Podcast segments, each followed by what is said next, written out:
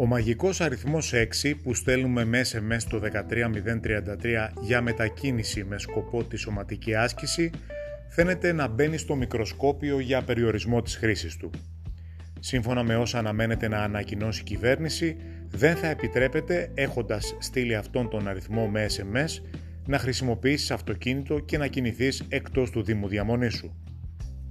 Αυτή η αλλαγή βαφτίζεται έξυπνο μέτρο εφόσον τόσους μήνες ήταν ανόητο να ξεκινάς από τη Γλυφάδα για την Πάρνηθα ή την Πεντέλη και από τη Λικόβρηση για τζόκινγκ στην Παραλιακή. Και όμως συνέβαινε. Και την αρχή δεν την έκαναν οι πολίτες.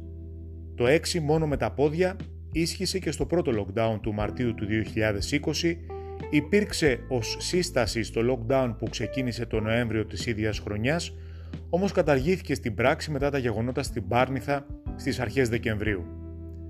Τότε άρχισε μια παρέλαση υπουργών στην τηλεόραση που έλεγαν πόσο σημαντικό είναι για την αναψυχή μας μέσα στην καραντίνα μια βόλτα στο βουνό. Από τότε σχεδόν εξαφανίστηκαν οι έλεγχοι στους δρόμους από την αστυνομία γιατί κάθε πρόστιμο θα σήμαινε άμεσο πολιτικό κόστος και το lockdown έμεινε στα χαρτιά μέχρι και σήμερα που οι εντατικές στην Αττική έφτασαν σε πληρότητα πάνω από 95%.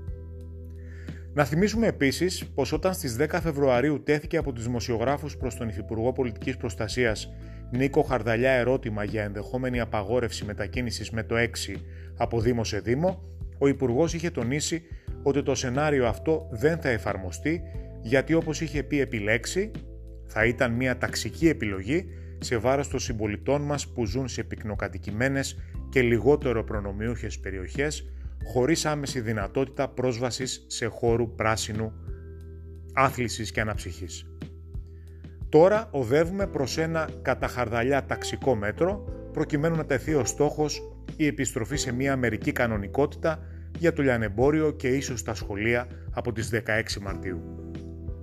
Όπως όμως έχουμε διδαχθεί τους τελευταίους 4 μήνες, δεν αποκλείεται το 16 να γίνει 26 μετά την εθνική μας εορτή μετά το 26 να γίνει πρωταπριλιά εφόσον αλλάζει ο μήνας και πάει λέγοντας με ορόσημο την Πρωτομαγιά και το Πάσχα που εφέτος συμπίπτουν. Τότε δηλαδή που θα έχουμε οριστική βελτίωση των καιρικών συνθήκων και στατιστικά ούτως ή άλλως μειώνεται με τις υψηλές θερμοκρασίες γενικά η διασπορά των ιώσεων άρα και του κορονοϊού. Ας είμαστε ειλικρινείς.